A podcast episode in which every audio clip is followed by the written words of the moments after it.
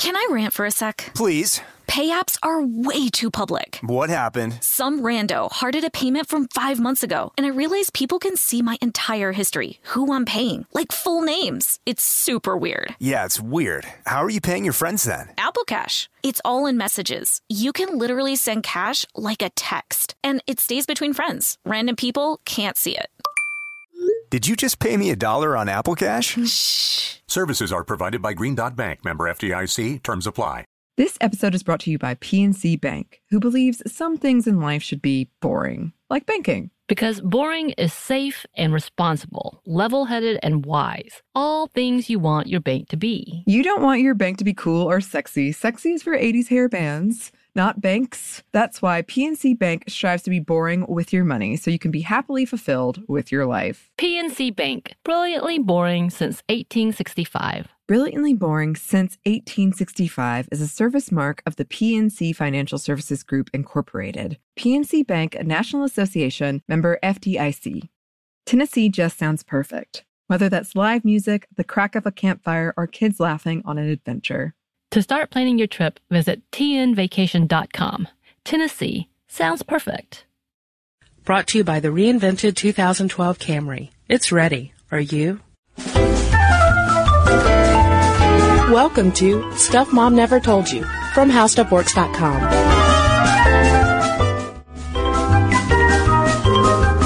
Hello and welcome to the podcast. I'm Kristen. And I'm Caroline. And Caroline, you know, one thing that I love about doing this podcast mm-hmm. with you is the fact that it gives us an excuse to research things that just pique our interest. Yeah. At random. Mm-hmm. For instance... We are in charge. Yes, we are in charge.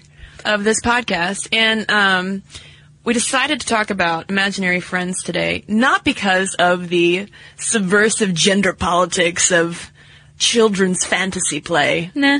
uh, but really just because imaginary friends came up in some of our research dealing with only children, right? Which we talked about recently. Because they're not lonely. They are not lonely. They're just creative. They're well-adjusted. Mm-hmm. Uh, and... It got me thinking about imaginary friends and where they came from. Yeah. And I thought that maybe listeners would enjoy hearing about some scholarship on imaginary friends, because similar to the only child, uh, the, well, similar to the only children stereotypes as being, you know, lonely introverts, kids with imaginary friends also have some stereotypes as well. Right. As either being geniuses mm-hmm. or... Kind of dim. Yeah. Kind of... Kind of strange. Strange and misfitty. Mm-hmm.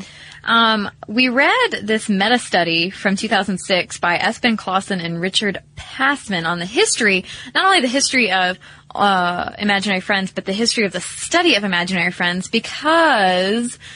Um, as we've talked about before, um, the the idea of childhood didn't really come about until more recently. And mm-hmm. so they, they sort of looked at the past studies on on children and on imaginary friends and everything, and it's really changed over the centuries because not everybody really used to care so much about kids. They were like, whatever, they're just small people. Right, the actual concept of childhood as its own distinct life phase emerged after the seventeenth century, and then, um, but it wasn't even until around the nineteenth century that it was thought of, uh, thought of as a crucial time of growth and development that they should actually uh, pay attention to, because really... Um, in that time, kids were just seen as small workers with little hands. Little hands that can get into those machines and right. really fix things. Um, yeah, it's interesting because, yeah, the twentieth century, that's when we really start to see children being uh, viewed as these people, these small people who have special needs and desires and need to play and really have their imagination set loose. And um, that's when we get these recorded instances of pretend companions or imaginary friends or whatever you call them. Different researchers have different names for them.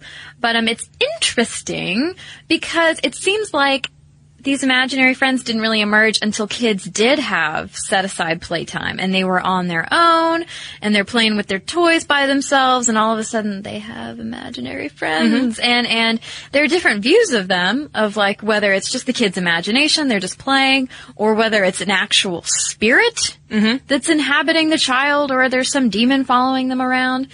And um, one study of imaginary friends in India, northern India, I thought was very interesting. So in northern India, there there are very few recorded instances and no recognition of uh, pretend companions.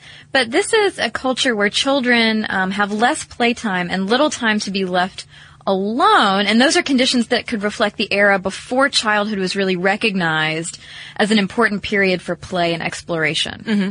And speaking of um, of India, Clausen and Passman also note that um, a lot of times pretend companions, when uh, those instances do come up, it's usually perceived as uh, someone like a spirit from a previous life. Yeah. Coming to visit the child. It's kind of seen as a, uh, in a, in a positive light. Whereas in the book by Peter and Sue Vanderhoek and Neil Anderson called Spiritual Protection for Your Children, uh, pretend companions or imaginary friends are described as, uh, preternatural powers that can, quote, result in spiritual bondage. Right. So it's sort of like, uh, there's a, you know, certain, certain people are worried that the devil is inhabiting their children or that the devil is in their room. And I went on Amazon just to kind of check this book out. Mm-hmm. And a lot of people, had, a lot of readers had written reviews of it. And one person said, you know, I was so uh nervous about my child because, you know, he kept saying that there were monsters in his room or under his bed. And I kept saying, no, you're fine, you're fine, you're fine. And then I read this book and I realized that Satan could be in the room. And so there, yeah, there's there's been very, and, and that's that's a view that's, you know, gone back for, for a long time. So it's interesting that so many different people have different views on imaginary friends. And I think it's just something, uh, you know, we might be uncomfortable with it because it's totally unfamiliar. If you can't see uh, this, you know, entity that a child is supposedly having conversations with. Right, you some, might worry about your kid a little. Right, some parents um, get a little squeamish, but as we will, as we will learn, they don't really need to be. Nah. But, yeah. let, but let's back up um, and maybe trace the history of um, scholarship related to imaginary friends, because there are a lot of studies dealing with uh, child development and the psychology around imaginary friends. Right. Uh, the first studies on the topic uh, did start start rolling in the late nineteenth century, but unfortunately, study practices, research practices were not as uh, maybe carefully monitored as they are now. And so a lot of, there there were studies where the common traits of children's pretend companions were tabulated, but data were not gathered in any sort of standardized way. So we have stories of kids who had imaginary friends and, and you know, attributed personalities to objects, but, but nothing, nothing that we can really get percentages from. Right. And there's also, as a result, a, a wide range of analysis regarding right. imaginary friends. For instance, um, an early psychologist, Lewis Terman, thought that um, imaginary friends were common among gifted children. So it was a good thing. Yeah. But then uh, we have sociologist Charles Cooley, who was a turn-of-the-century academic, who thought that imaginary friends were evidence of the need for socializing. Right. So, yeah, Cooley was saying, like, clearly humans need to socialize, even if it is with an imaginary entity, and how sad for you that it's not a real person.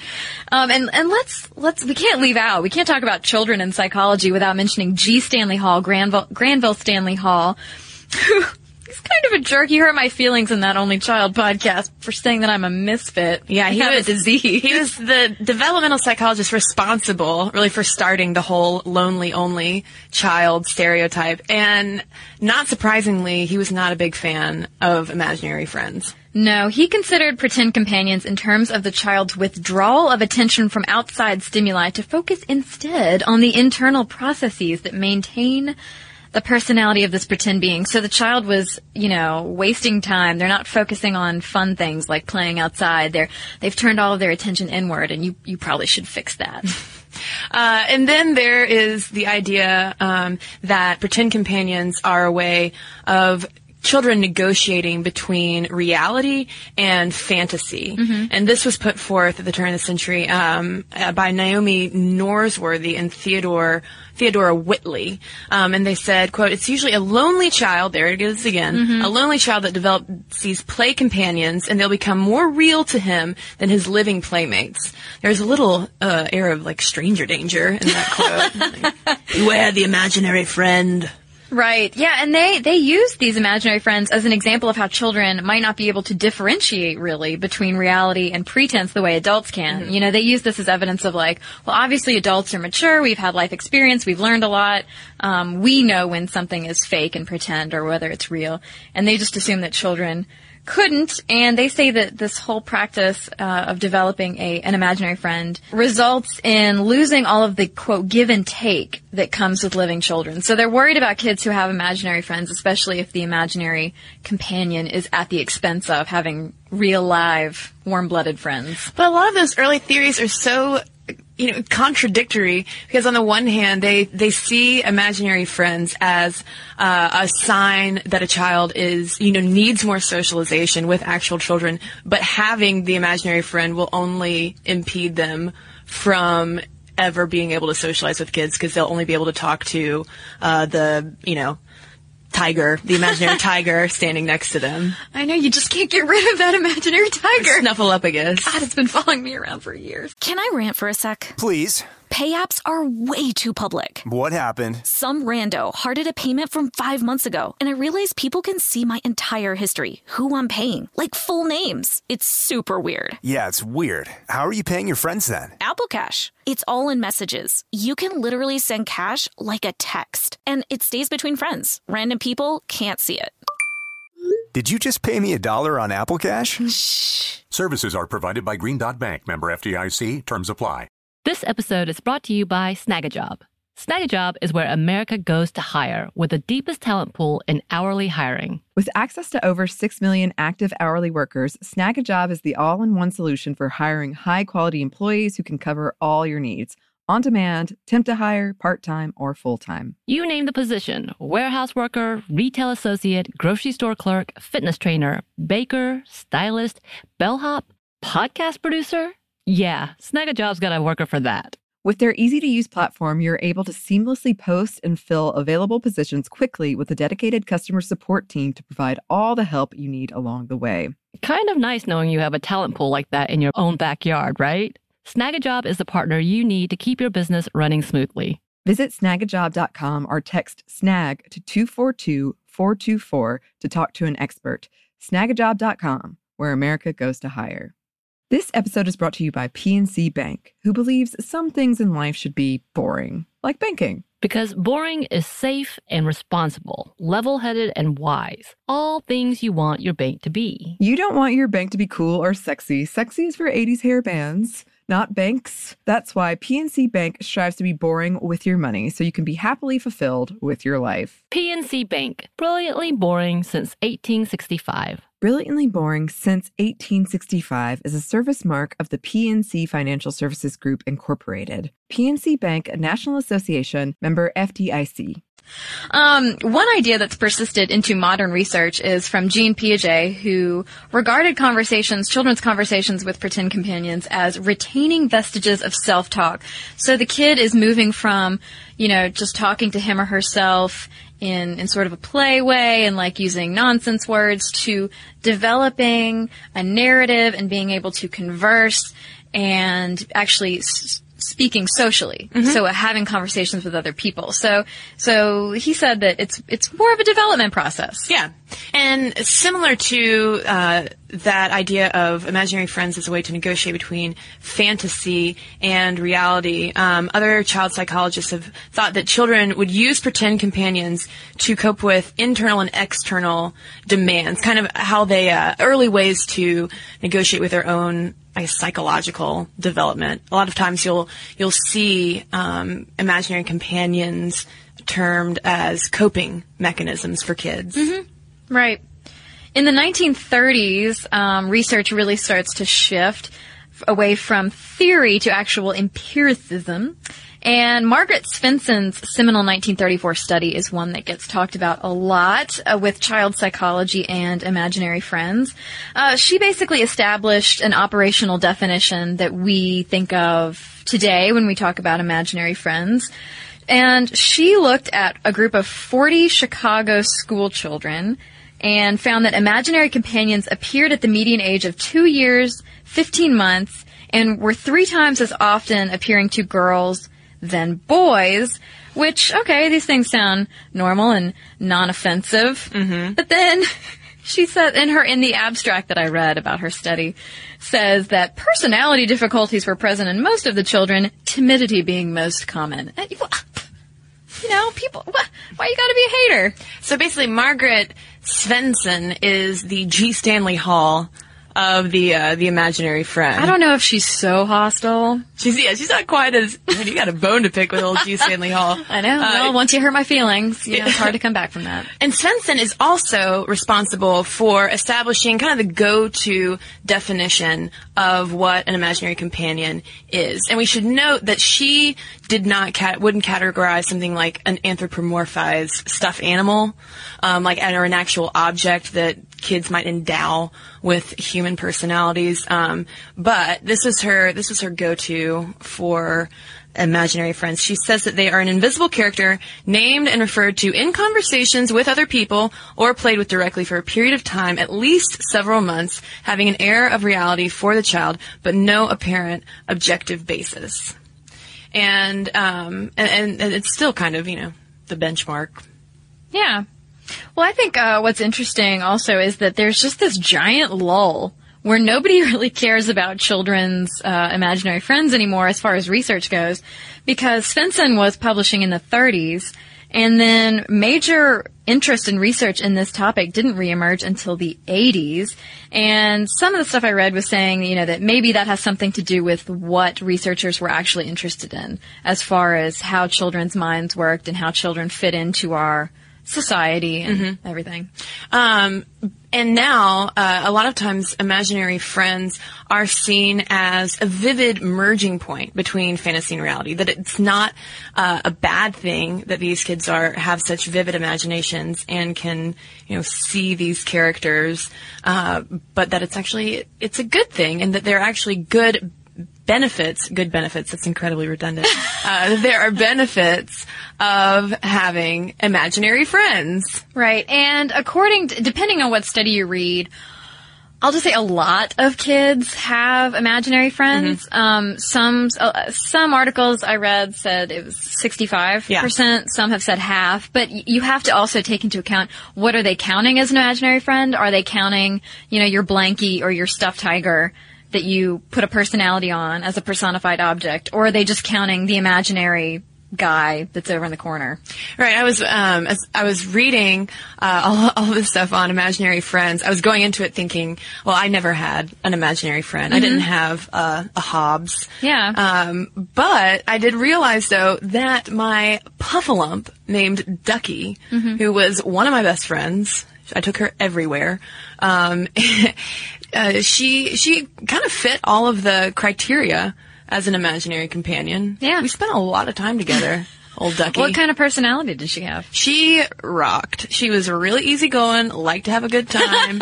And uh, I also would give her uh, flying powder so that she could fly around. Was that Kool-Aid? Um, Pixie sticks? It uh, Magical? It was Lipton iced tea. Actually, was not expecting that. I know. Were your parents mad that you were taking the iced tea? No. Oh. No, I think I probably snuck it. So I'd give Ducky a, a little sip of tea, and by Ducky I do mean I would drink it myself because I loved tea. Yeah. And uh, and we would go on flying adventures. Oh, fun! Mm-hmm. No, my blankie did not take me on any flying adventures. I, I I went into this into this thinking the same thing. I was like, I didn't have an imaginary friend. Actually, I remember being in my parents' room watching T V and thinking, like, wow, kids my age, I feel like it's really common, because I, I obviously talk like that when I was however old. Uh, you know, kids today really seem to, to think these imaginary friends are pretty cool. I'm imagining a little Caroline wearing a monocle. Holding a, a bubble pipe. Um, yeah, I was like, you know, I'm kind of bored. Boredom, mm-hmm, child alone, not, yep. ha- you know, left alone, watching T V, and I'm an only child, I'm, you know, whatever, seeking stimulation. I'm like, let's see what this is all about. So I remember hopping down off the bed and getting on the floor cross-legged and, and looking into the blank space across from me and being like, okay, let's go. Come on, imagination. No one is here. Make- this is dumb. I'm going to watch Nickelodeon some more. Make me a friend, brain. But I did, no? but I did have a blankie that I that, that had quite a nurturing and maternal um, personality. So what does what does that kind of fantasy play that we engaged in, like so many other children, mean, Caroline? Well, it just could it could be anything. I mean, it could really. I mean, not to not to totally cop out here, but it it could just be a child playing. Mm-hmm. It could be a coping mechanism, like you said. Um, it's just it's not uncommon. Really. It's normal. It is normal. And um, the stereotype that imaginary friends are linked to shyness or maladjustment has been pretty thoroughly debunked. Right. Um, the nineteen ninety, a little bit dated, uh, but still this book called The House of Make-Believe by Dorothy G. Singer from Yale and Jerome Singer, who's now a professor emeritus of psychology, um, said that kids who are choosing to create imaginary friends tend to be more sociable and have more friends than the only children, and it might possibly be because they have better communication skills, certain research suggests. Could be because they've spent all that time talking mm-hmm. in a thin air, and you, and they've had to come up with both sides of the conversation. So they're they're used to maybe thinking of possibly what the other person would be thinking. Mm-hmm. You know, because not all um, imaginary friends are ducky or blanky. You know, there some of them kids actually argue with their imaginary friends. Yeah, there was. I was reading in uh, Marjorie Taylor's book, Imaginary Companions and the Children Who Create Them, which is fascinating, if only for the interviews with kids about their imaginary companions and the.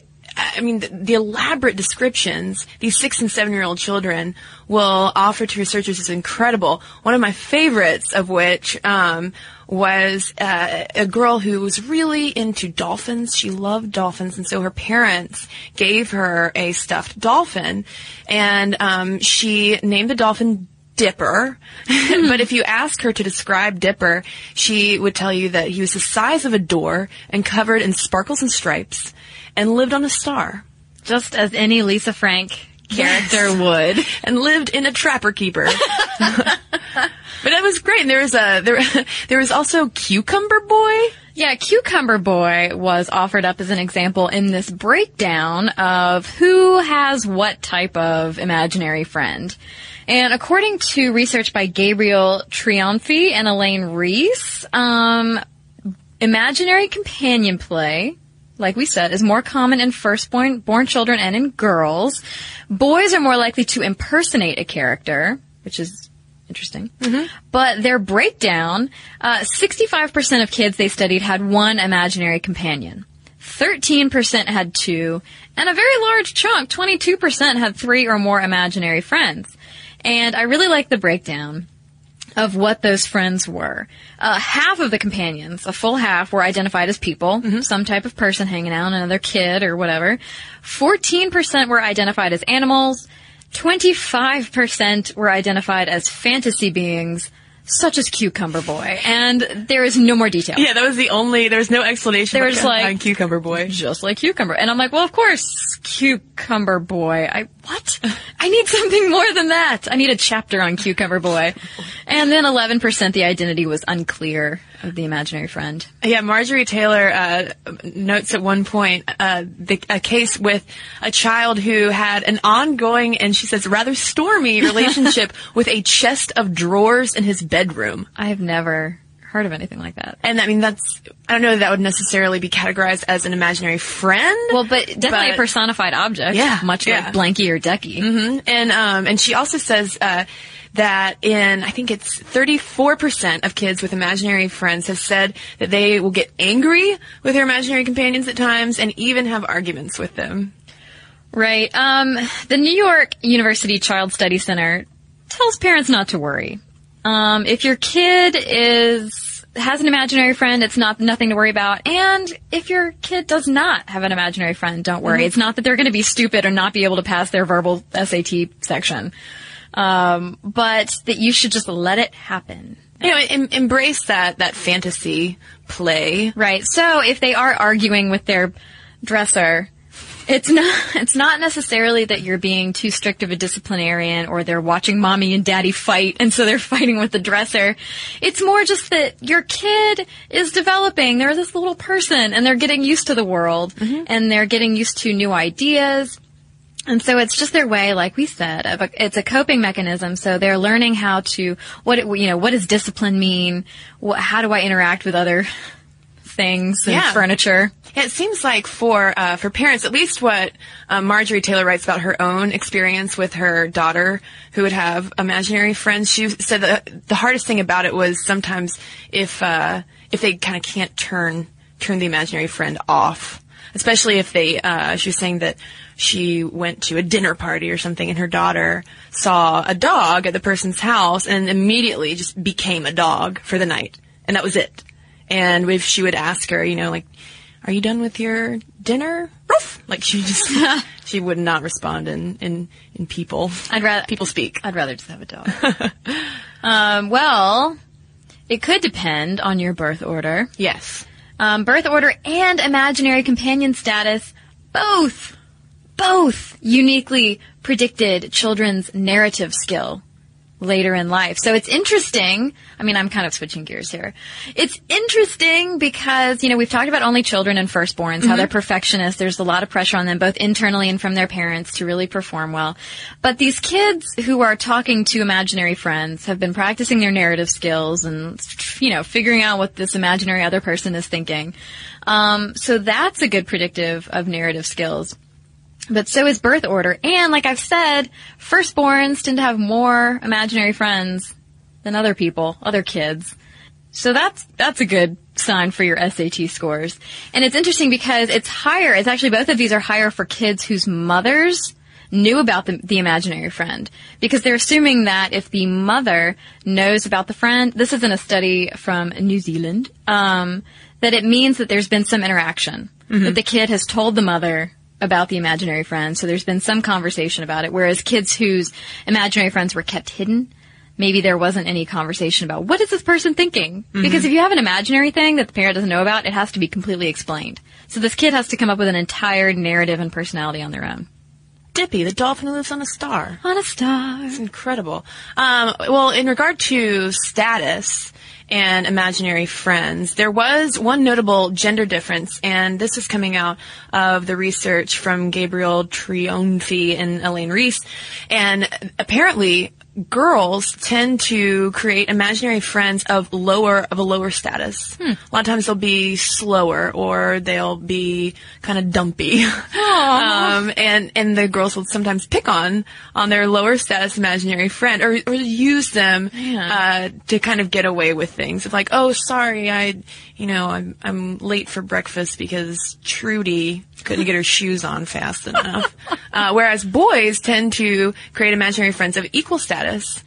Kind of, they they like to have someone to pal around with more. Okay, but boys are less likely to create imaginary friends. Mm-hmm. So I don't I don't know what what does it all mean? What does it all mean? Why are we why are we creating people to pick on? Are we practicing for high school? What's going on? Well, in two thousand five, uh, Slate published an article kind of looking at all of these different studies on imaginary friends, because it really has been analyzed. Uh, down, sideways, mm-hmm. and diagonal. And the the writer suggests that, hey, you know what? Maybe maybe they're just playing. What? Yeah. And that Slate article also mentions your friend Marjorie Taylor, mm-hmm. whose two thousand five study with Stephanie Carlson found that kids are slightly more likely to have imaginary friends later. So whereas earlier we talked about a study, uh, Svensson's study that found imaginary friends came out around two years, fifteen months. Mm-hmm. This one says that thirty-one percent of six and seven year olds say they have imaginary companions, compared with twenty-eight percent of preschoolers. And it would make sense that, uh, you know, six and seven year olds would be most common among that age group, because that's really when, you know, they're starting to go to school. You're really mm-hmm. starting to form your, you, you have know, a lot ideas. To cope with. Yeah, there's a lot of new stuff coming your way, and it probably would help to have a friend or a ducky. Or a blankie or Barbies. Mm-hmm. I was all about Barbies. And I, you know, I kind of have to be like, all right, look, I had a pretty good verbal score on my S A T. I played with Barbies all the time. And I was creating a narrative. I yeah. mean, I had the Porsche, for goodness sakes.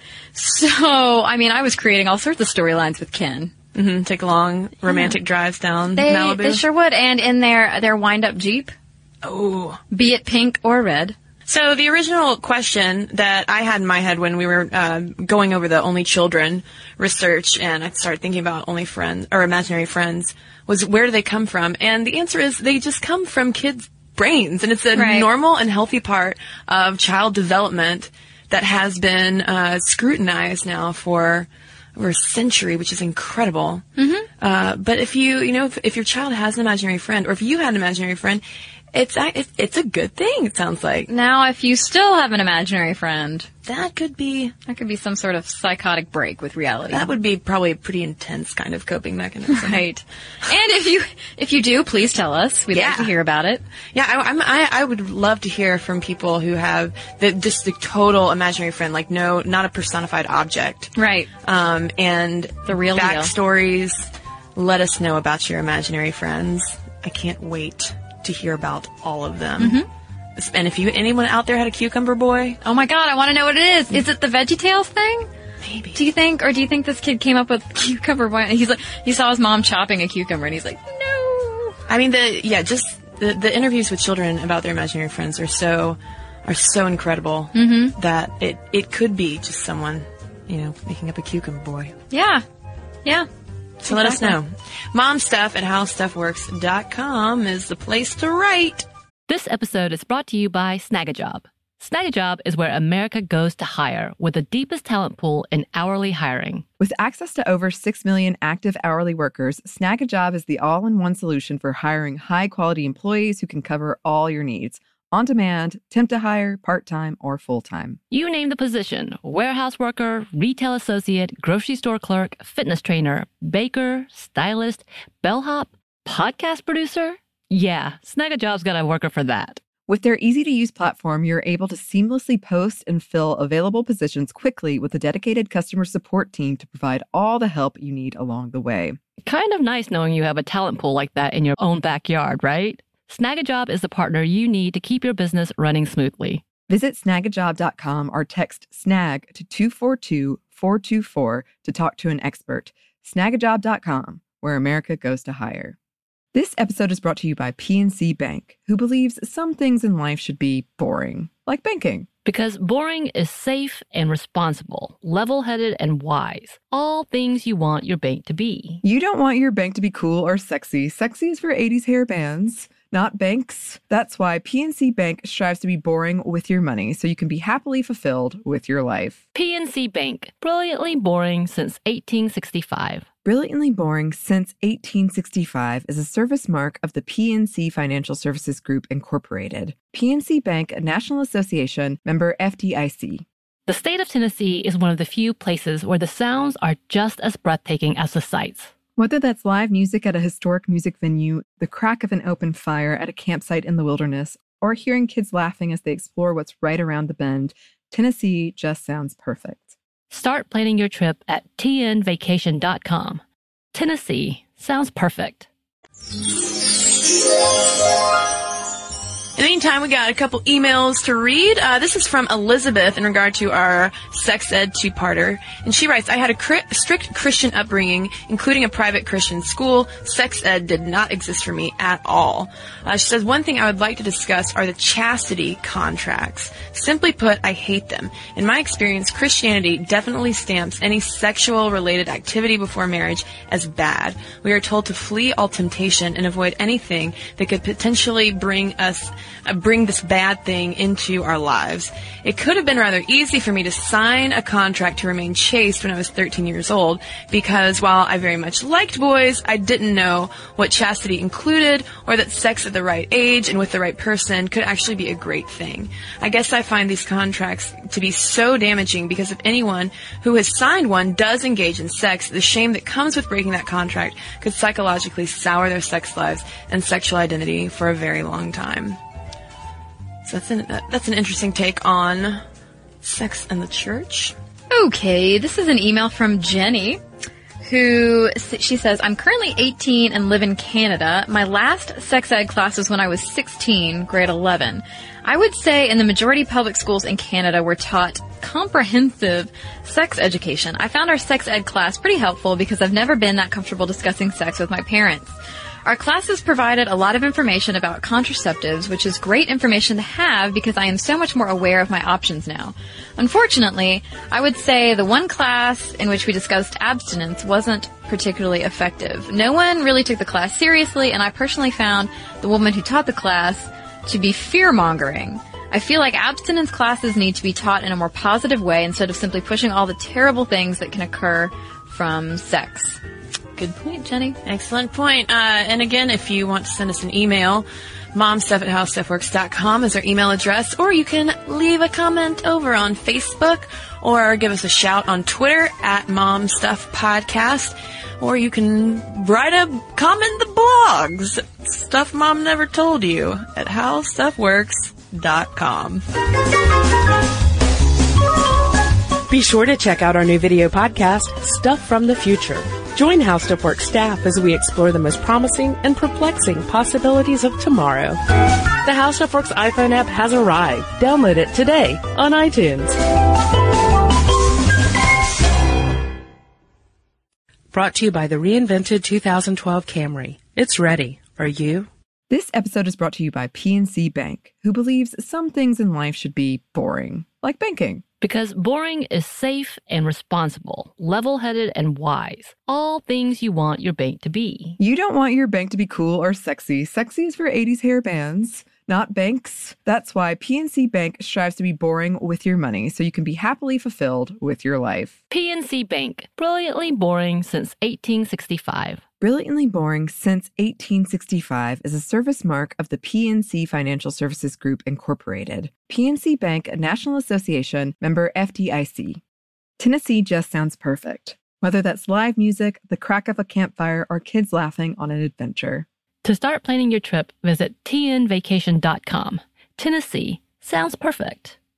This episode is brought to you by Pedigree. If you've been looking for love at first sight, it is closer than you think. It can be found at your local shelter. So this June seventh to ninth, join the Pedigree Adoption Drive, and the Pedigree brand will reimburse your dog adoption fees nationwide. Pedigree knows that bringing a dog into your home not only opens their heart, it can open yours too. Visit pedigree.com slash adoption dash drive to learn more about the adoption drive and to see full terms and conditions.